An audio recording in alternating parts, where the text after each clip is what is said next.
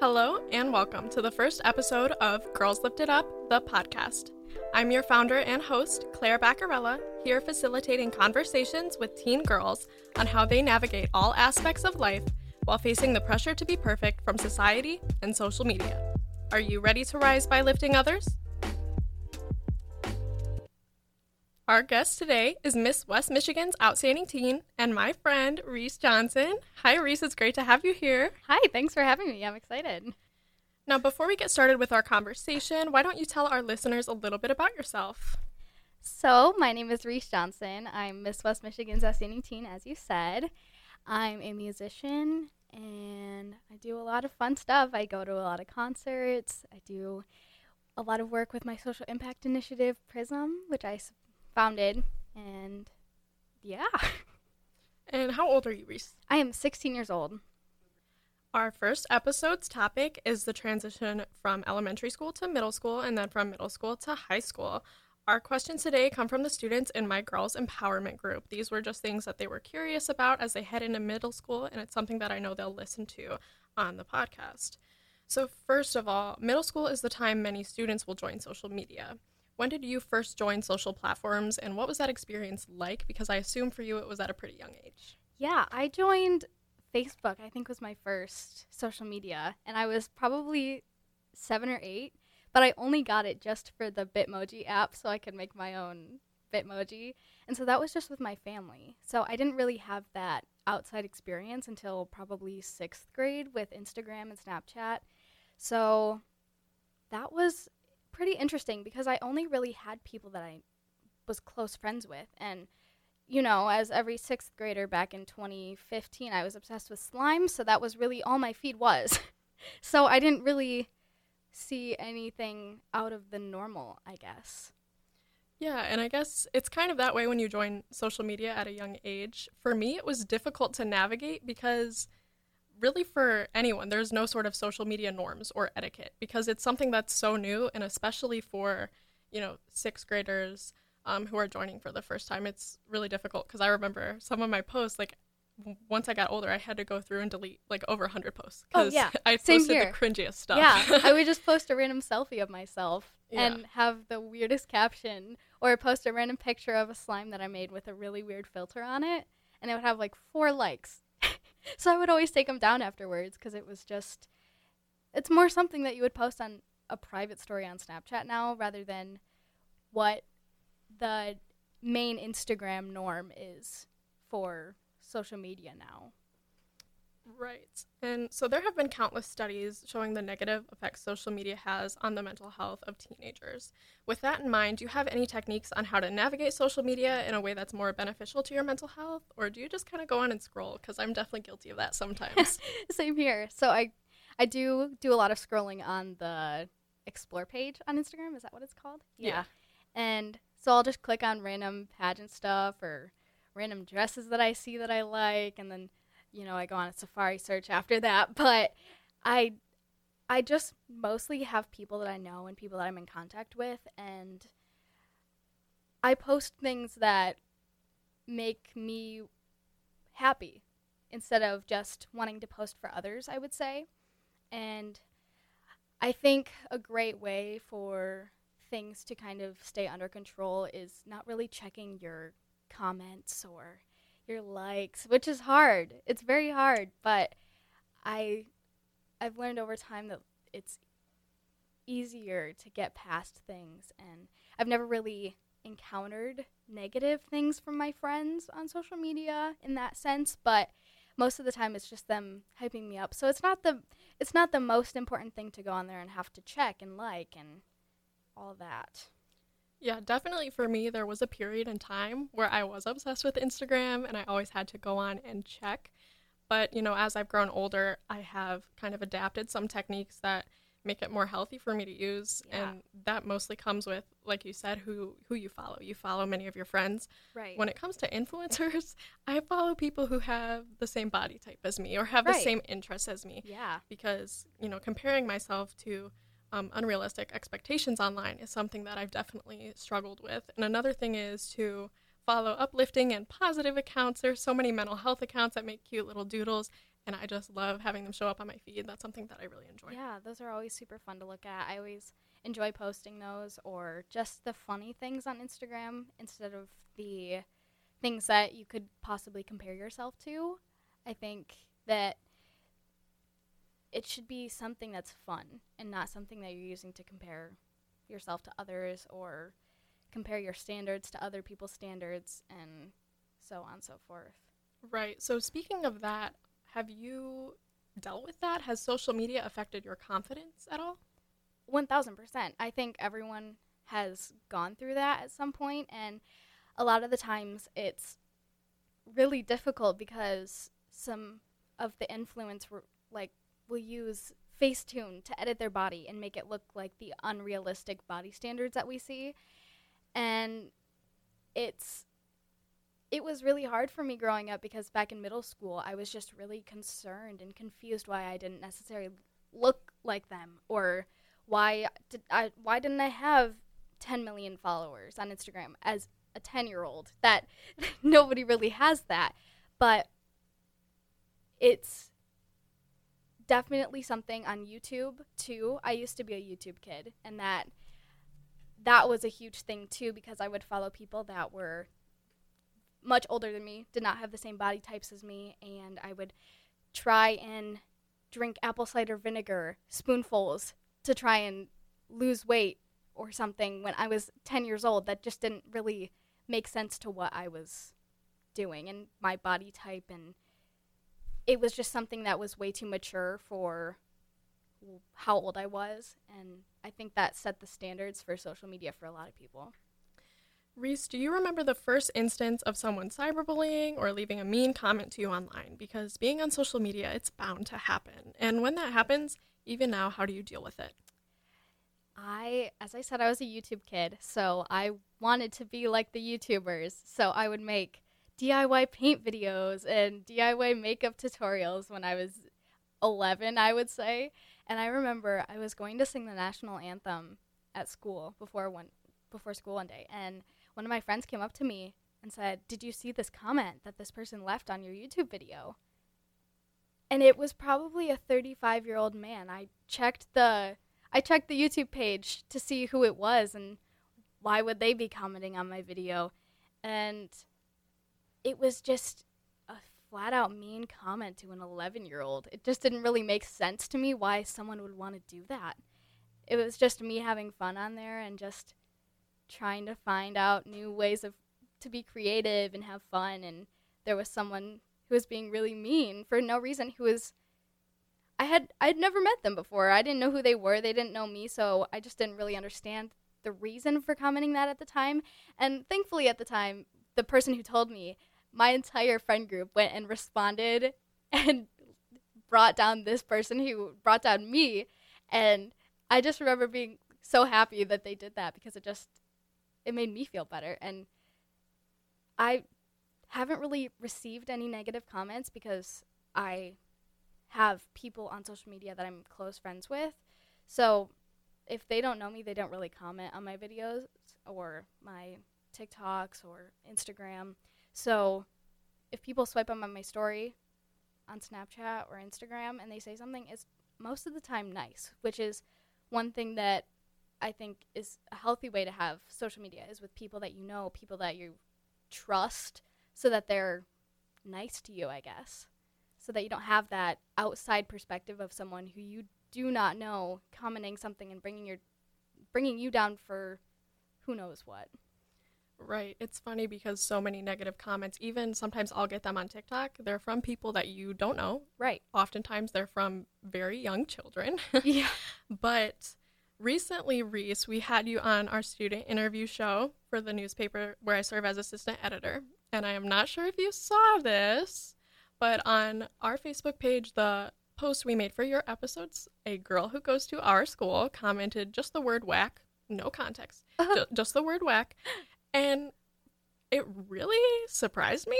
Like, okay, you can go and talk crap to your friends. Okay. Right.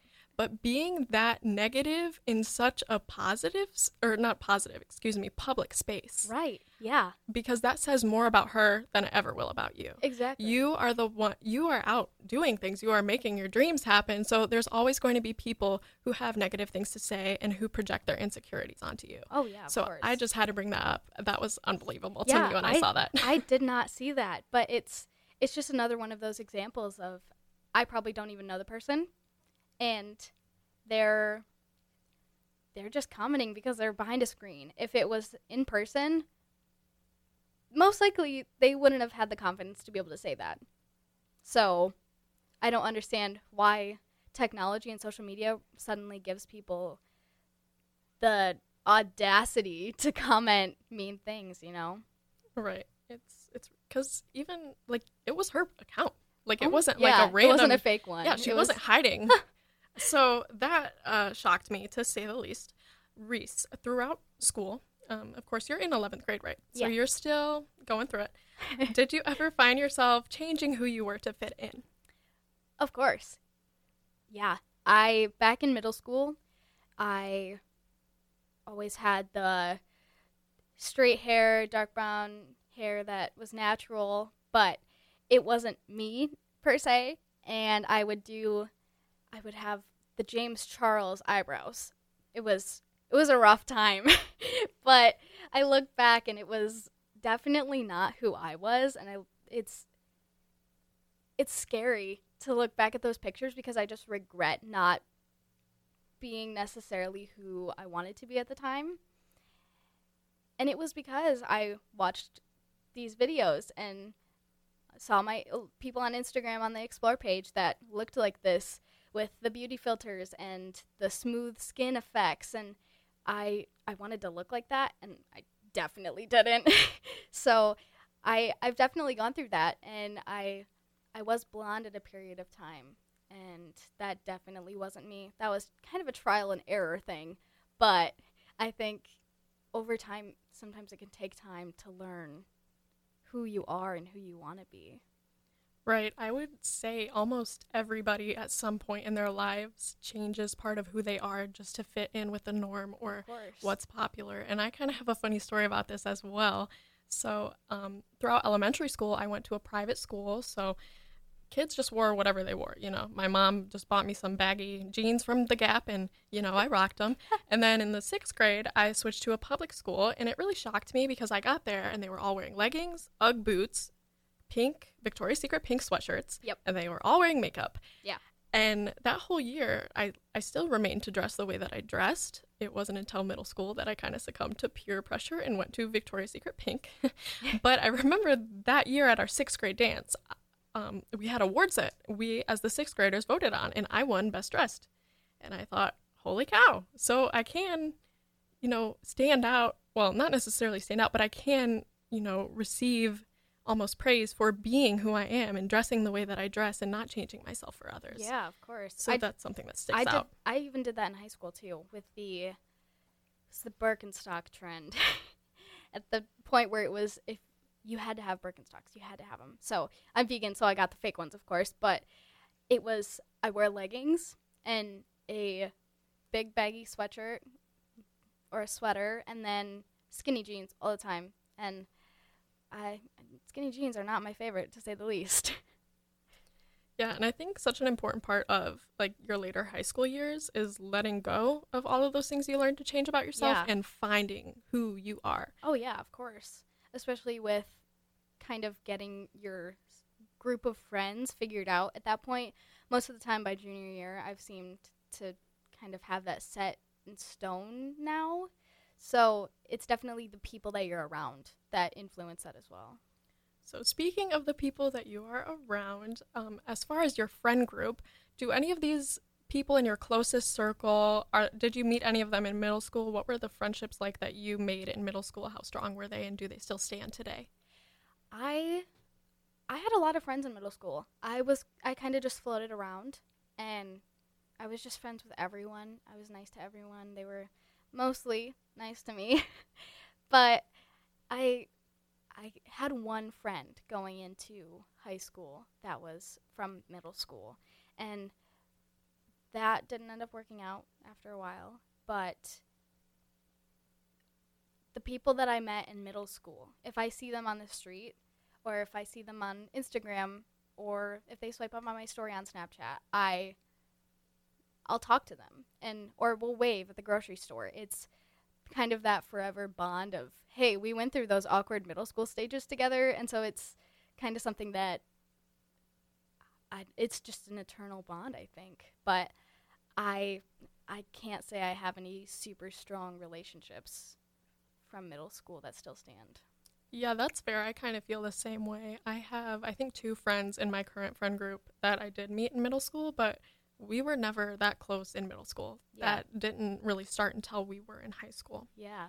But Reese, we go to the same high school, and it's not necessarily from any middle school. So kids are coming from all different middle schools around the area. So, how did you make friends when you started at our school and maybe didn't know very many people? I didn't know anyone in my class. I knew a few people that were from my old middle school, but not people that I really talked to or connected with because it was guys, so I wasn't really hanging out with them. And I am on the STEM side of things, and so my class is 25 people, I think.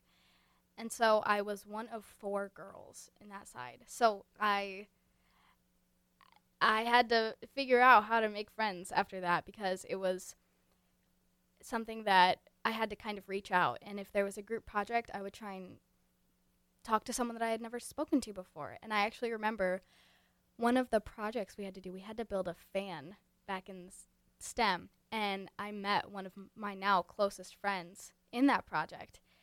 I didn't know him at the time. I, I couldn't, I, I hardly knew his name. But now it's just funny looking back because it's one of my closest friendships and almost like a brother.